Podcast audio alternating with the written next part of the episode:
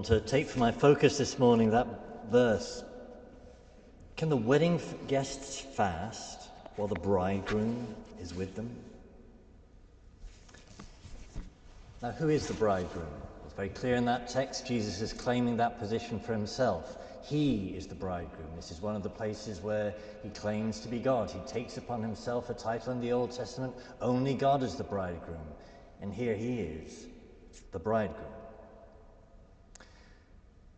Bridegroom who loves his bride, who dies for his bride, the church. Now, repeating that question, who is the bridegroom? Well, the bridegroom is the priest who you are preparing to be, configured to Christ. As John Paul II rediscovered that patristic interpretation in Pastores Dabo Vobis and has been in our literature ever since, that the priest is to be a living image of Christ the bridegroom. So I want to focus on the thought about rejoicing in the presence of the bridegroom. That we should naturally rejoice when we have Jesus the bridegroom in our lives and our hearts. But when the priest comes, he, by extension, should be a cause of rejoicing. That when you visit homes, there should be a joy because Father is coming. It's great the priest is coming. How can we fast, even though it's a Friday? The priest is coming.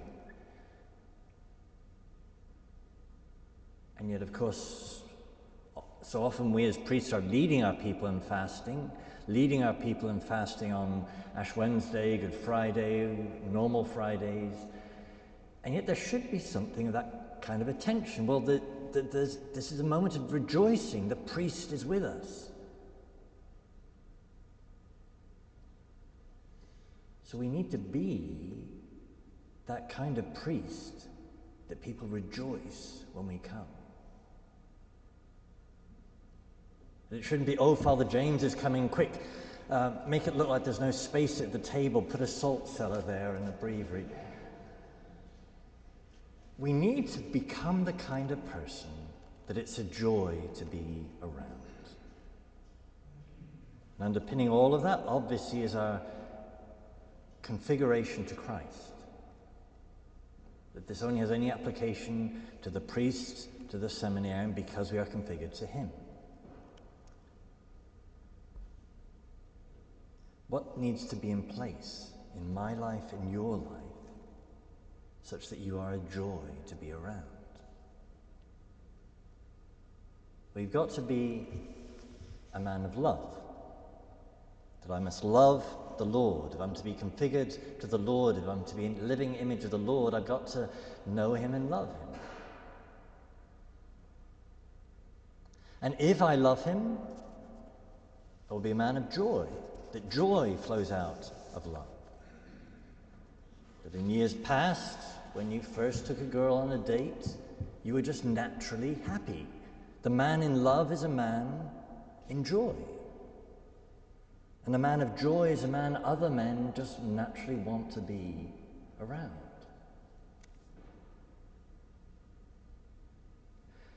So you've got to be a man in love, a man of joy because you're a man in love.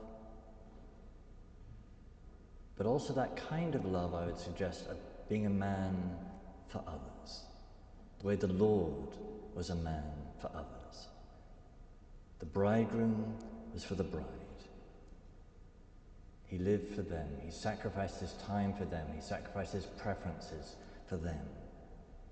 And if we likewise live for others, then we will be a joy for others to be with us.